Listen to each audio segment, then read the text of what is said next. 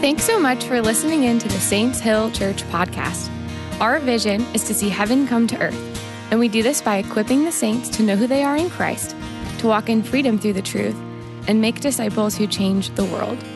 We hope this message draws you further into relationship with our Father. And if you would like to give to the mission of Saints Hill, please visit our website at saintshill.church. And thank you. Your generosity helps to keep Saints Hill going. Now, on to the message. All right. So I'm really, really happy and honored to um, teach with you today. Uh, I've haven't done it in a long, in a long time. I let uh, Brianna and Austin teach in my place back in summer. Who, who heard that? That was awesome. And if you haven't, go back and listen to it. It was really good. I told Austin yesterday it's still blessing me, and still I'm still going back to it. And it's become some a ritual of mine, going and looking at the eyes of Jesus every time that I go into my quiet time. Um, all right, guys. So um, let's pray before I start. Um, Father, thank you so much for what you're doing in this church. Thank you so much for this time. I ask you that you guide me today, that you guide my words, you guide uh, my thoughts, and uh, you help us understand what you have ready for us. The presence just comes here today in Jesus' name. Thank you, Father. In Jesus' name, amen. All right, so we've been going on this new series. If you haven't noticed, we're going after the legacy of heaven, which is one of our last core values. We have the privilege of leaving a legacy of heaven coming to earth to the next generation. This is very, very, very awesome. It's, I, I think um, this message has been brewing in my heart for four months before Alex actually chose this. Alex chose it like, what, what was it, uh, Jake? Like a month ago or a month and a half ago. And uh, so I, I, really believe the Lord is, is, working on, on something really, really cool for, the, for leaving a legacy for this church. So this message, I want to dedicate it to the children's children of my children. So three generations. There we go. Um, I have a charge, honestly. It, it's, it's what it is today. It's a charge. Uh, we need something that holds us firm right now. Whatever we believe in will determine what we build and what we leave behind. So, whatever we believe in will determine what we build and what we leave behind. A few months ago, I was on my patio with some friends of mine, and we were just uh, chilling and chatting and having some fun. And, um, you know, in this time, it's normal that the conversation goes into politics, uh, mainly all the time. And uh, so we were in the middle of talking about that fun stuff, and we got to the education part, and I started stressing out about education uh, for Leon. I've never had to thought about education before. I didn't care that much, uh, but this time I did. This time I was concerned. I was like, "What are we gonna do?" I, I, and then they started. My friends started saying, talking about how people are leaving to other states. I don't know if you guys have heard that. And then I was like getting stressed about that. I was like, "Oh my God, are the housing housing market better over there? What are we going to do? And like thinking really, really fast and getting stressed. But suddenly, like I just felt the Lord reminded me of, of the story of this church. Like I just felt he, like my thoughts were going wild and suddenly it stopped. And, and, and he started to remind me how did all, all of this started. How, how six years ago, when, um, when Lorna and I moved to, to Portland. That's not when this started, but that's when, for me, it started. Uh, we didn't know anyone. We were in the middle of downtown Portland, the Pearl. I don't know why I rented in the Pearl. We didn't have a, I didn't have a job, but hey, the Pearl, awesome. Let's go there. no Ramsey by that time, and uh, Lorna didn't have control of finances, so we didn't have money. And uh, now she does. She's the one that keeps us in line. Um, thank God. And um, so I didn't have a job because I couldn't have a job. I was just an uh, early immigrant, so when you get here, you get to wait some time to get your paperwork done, and uh, it's lovely time. It's just for reading, for men- meditating in the Word. It was very stressful. It was horrible, but. I walked all the streets of Portland all around all the time praying for, honestly, for friends and praying for revival. That was what I was going to do. I was like, well, if I have nothing else to do, I'm just going to dedicate my mornings to walking around and, and, and, uh, praying for Portland. And um, we finally joined a church after church hopping for a while, and we joined um, a community group. And in that community group, I met Waza and I met Austin. And uh, back then, they weren't that handsome and they didn't have wives, they were single. and uh, we started just teaching, uh, like Lorna and I, we just got involved with that community group and we just started teaching what we believed in which in, in that time was there weren't many people believing in the same thing which was that heaven could come to earth. That was the, the understanding was more like hey let's let's just do day by day let's do our work and one day we will go to heaven. It wasn't so much like let's see it now right? And um, so i would start teaching in, in that community group a small like waza would be the one leading worship that's awesome that you just led worship right now and then I don't know, it's, it, it, it was just for five people back then. And then I would teach. And I would teach on how to become a saint and how you're already a saint. And he paid for everything, right? Uh, something that we already taught quite a bit here. And people would get pissed, offended. You guys must think that um, all my teachings offend someone. But, well, it's only happened three times that I know of. And, um, and literally, they would like stand up and leave. But I also started meeting with Alex, and, I, and, and, and in the meetings with him, one day, like I remember, he, we were sitting in an office, and he gave me this book, and it was the book called The Unapologetic uh, Church, I believe. It was the most apologetic book that I've read. It was very, like, yeah, saying a lot of, I'm sorry for being the church. And, uh, and, th- and then I told Alex, I don't agree with this book at all. I, I'm not struggling with my flesh anymore. Like he paid for it, so I'm in victory. I'm actually not making it up. I, am not struggling with it. I'm not fighting it every day because he already took care of it. Because if, if it was to be done later on, it would be death who's my savior, not Jesus who's my savior. So, and, and he stared at me and he said, Well, I, that's not my experience. Like he said that right there. But then this guy, instead of getting offended, he just got into it, got the word, and he became like a fire starter in everything that he did. In every group that he did, he would go and teach and share how God was doing, what was God doing in his heart, and how he was changing everything around him. And I like we, he had young adult groups, and he had the um, the other group. What was the other group? The high schoolers. They all went on fire. Everyone was prophesying because of Alex, because of what he was sharing in his heart. And then we had other community groups that started catching it on and, and, and this little movement started to, to, to happen. And people started to, like, you would go to the seven o'clock at Bridgetown, and you would see people moving around prophesying in, in, in, the middle of, of the teaching. That wasn't normal. That happened like a year later of, of this like fire that started happening. And uh, people would pray for the sick. People's theology was being transformed. They weren't feeling like they were afraid of approaching the Father. They, were feel, they felt like they was welcoming.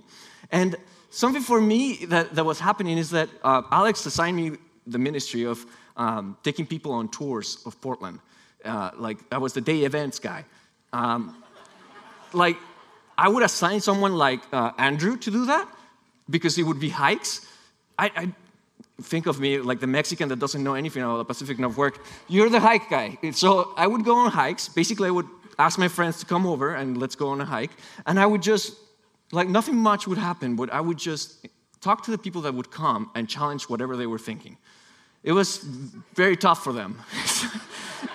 because I would just like ask them, okay, well, what is your, what do you think God is? Is he good or is he, is he bad? Where, where miracles are there for now or for later? So that was my conversations that I would have.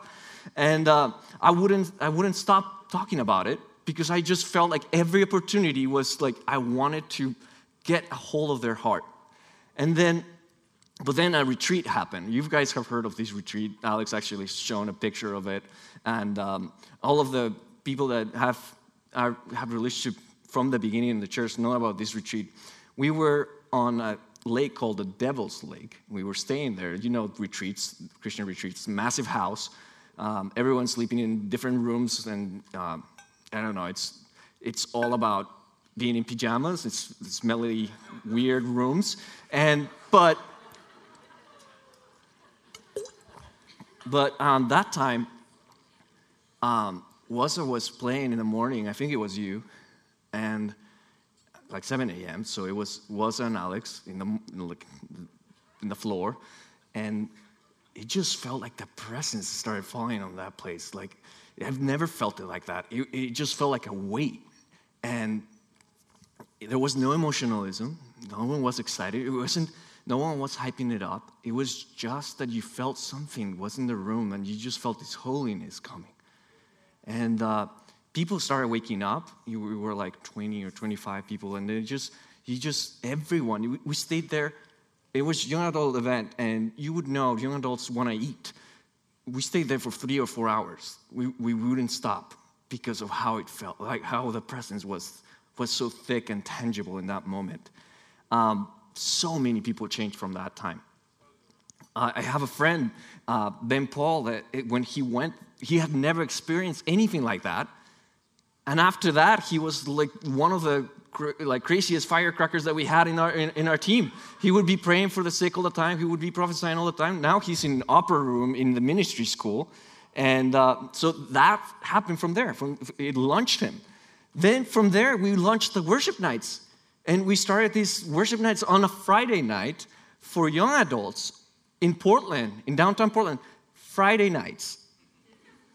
We had no food Nothing. We just had a guitar. Someone would worship, which was was a, and then I would teach, or, or and then we had a whole team doing prayer team and prophesying, and and uh, Jake, you were there. It was it was all about just uh, bringing the presence, and people like hundreds would come, and then Alex asked, asked us all the team, all, all those teams that were ignited, let's launch something in Newberg let's start something in Newberg. And we came, and as Linda just explained, uh, three years ago in the armory, we were just there, and it was just about bringing the presence now here, right?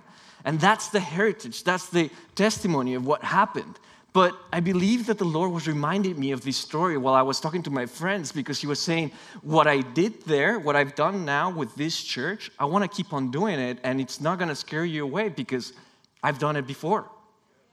So the testimony so that it keeps on happening. I don't want you guys to keep on starting churches. That's not my point.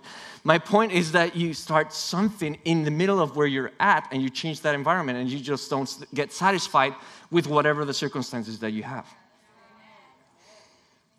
Because now we have, back then it was a few, now we have hundreds. Hundreds of, of you guys that, be, that believe that Jesus can change everything around you. So if he did it in, in, in Portland, he can definitely do it even further here. Um, I believe that that's what we do.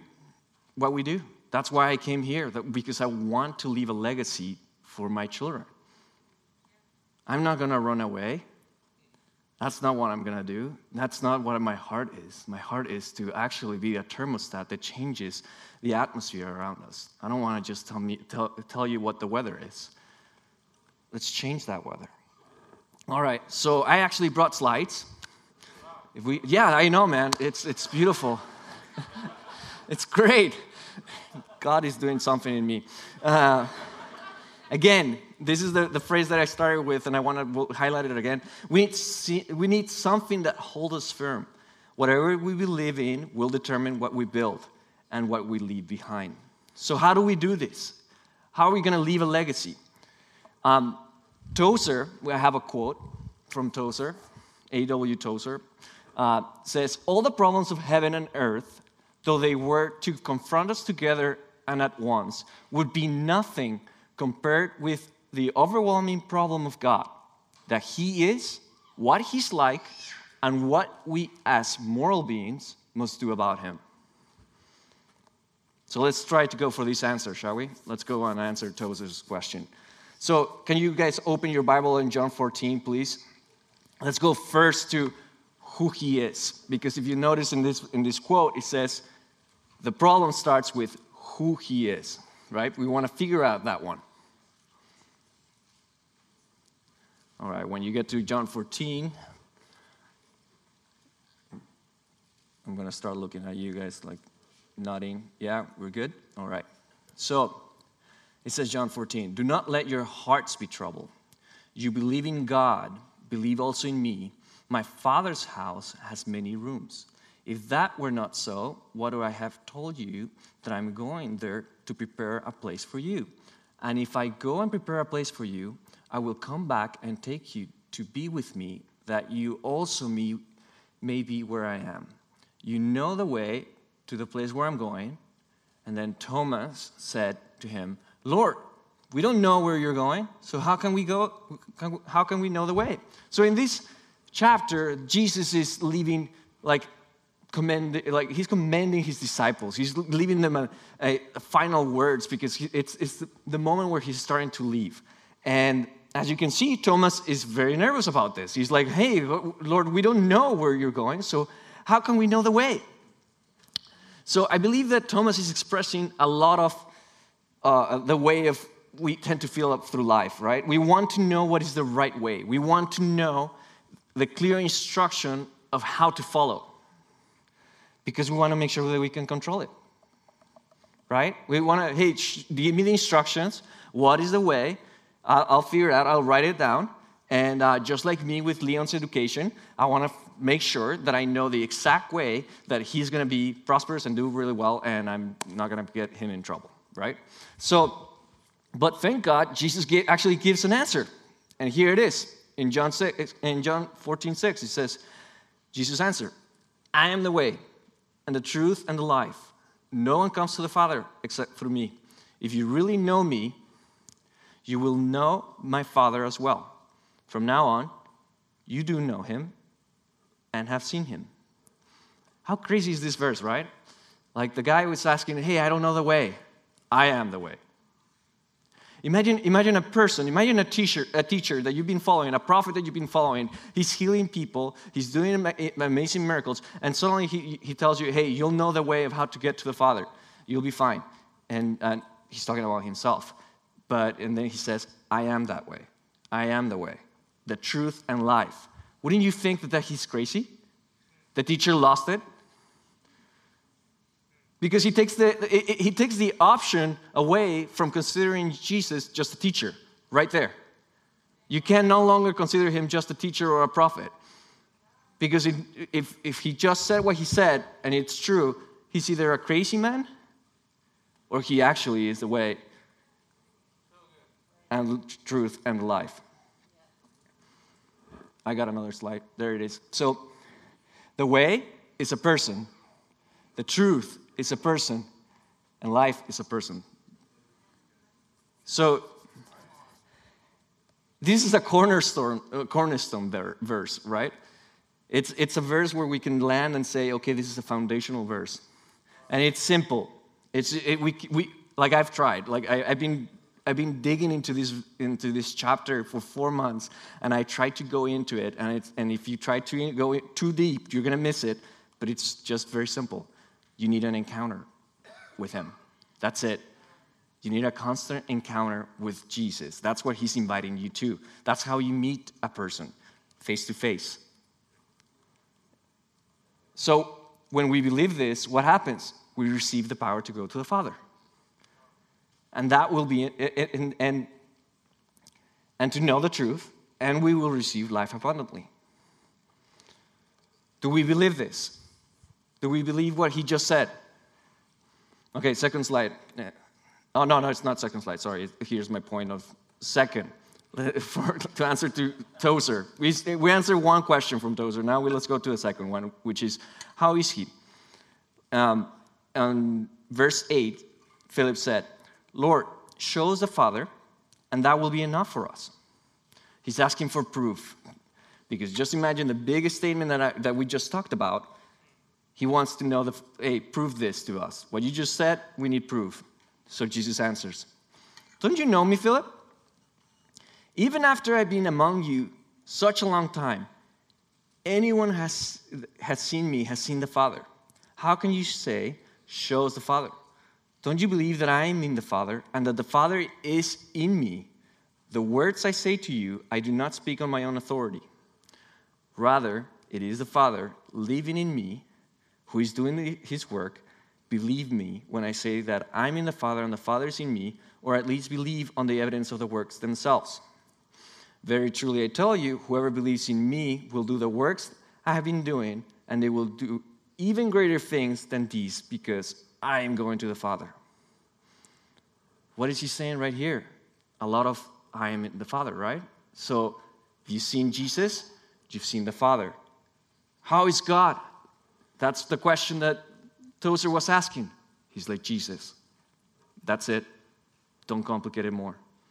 And what are we to do? He answered that, right? Very truly, I tell you, whoever believes in me will do the works I've been doing, and they will do even greater things than these because I'm going to the Father.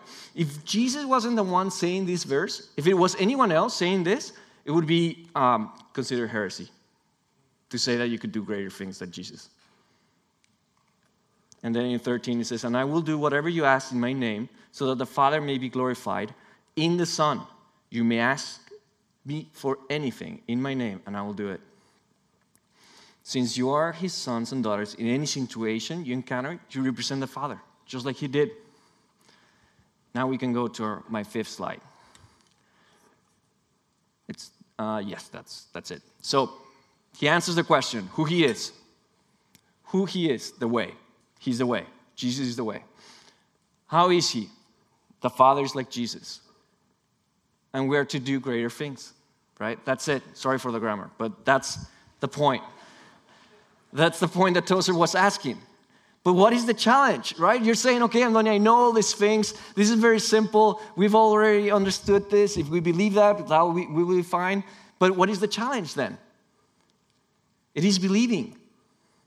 Believing that Jesus is who he says he is, the way, the only way. Also, believing that Jesus represents the Father, since that positions us in a place of responsibility and authority, right? if we understand that He represents the Father, then it puts, puts us on a place of like, I can actually do something about where I'm at.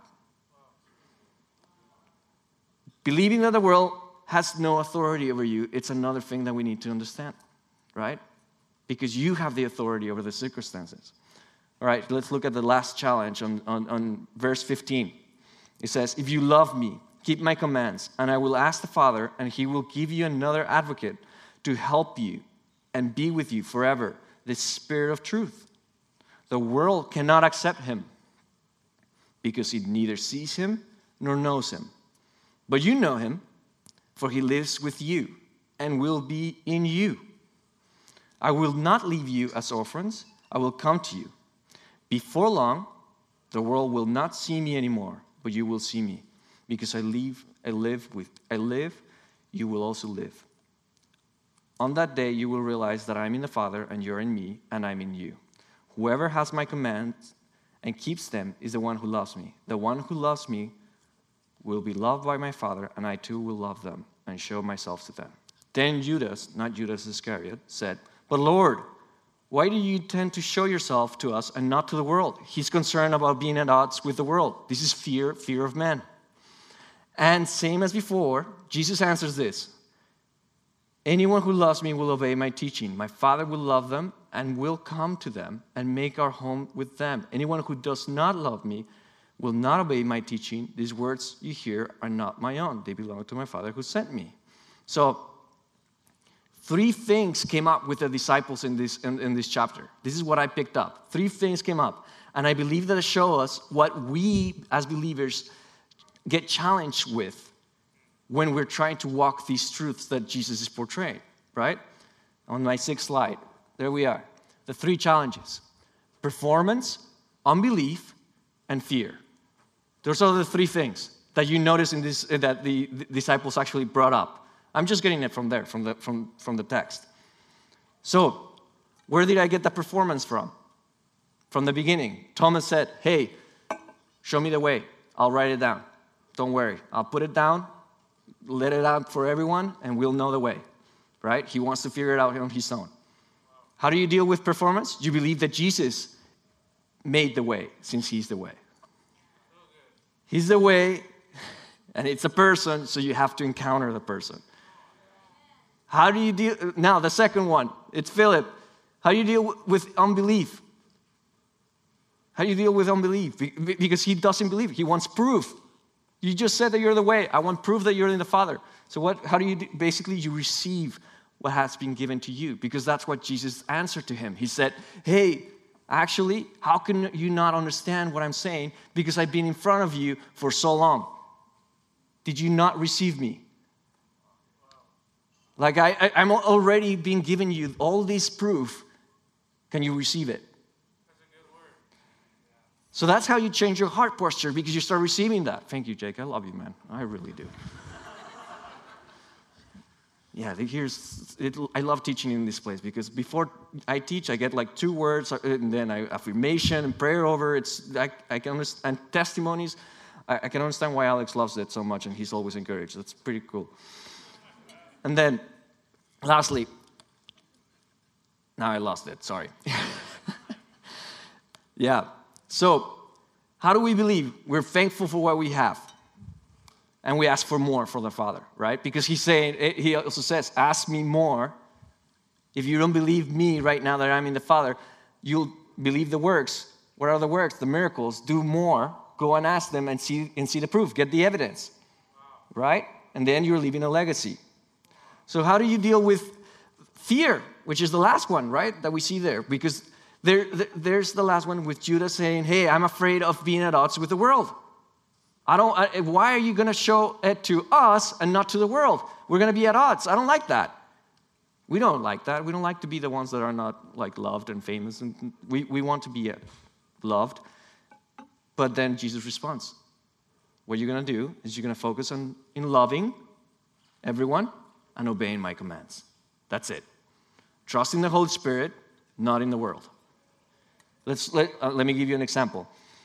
An indication of revival would not come from Fox News or CNN. So, it's interesting if you read any story of a revival starting, it's never, it never tells you what the government was doing.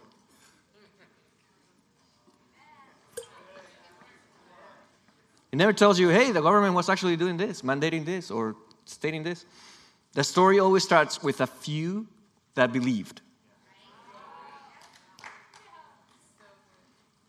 Back to the story of talking to my friends outside in the patio, uh, the Lord reminded me that it was about believing.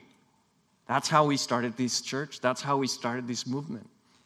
We believed on who He said He was and what He could do, and then we started doing it. We, we just, it just flows out of it. It's not, it's not a performance. It's just, I believe that I have the authority to change whatever comes my way. We're created to glorify Jesus when we ask for things. And this makes me think Am I asking for the right things? Am I daring to go for the impossible? So let's ask ourselves right now ask yourself Can I renew my, my mind to change the environment that I'm in?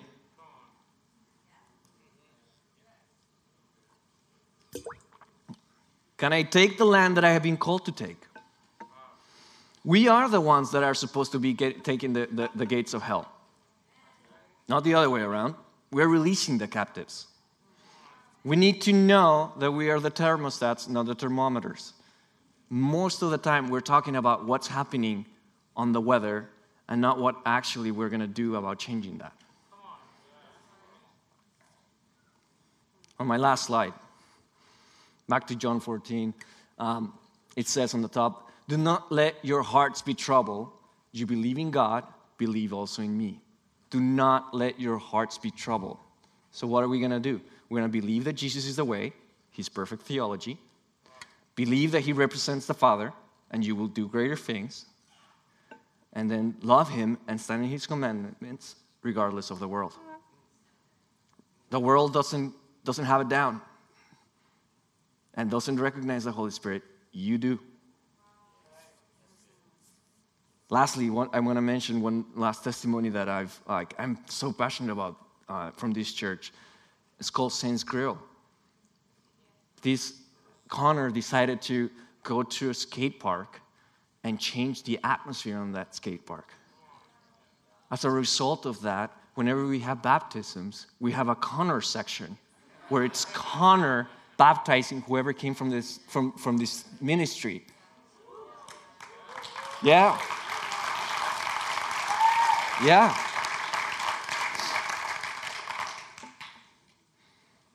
Why don't we stand, please? Thanks for listening. If we can do anything to help you, or if you want to stay in the loop with what is going on in and around the church, you can follow us on Instagram, download the Saints Hill app in the App Store, or visit our website.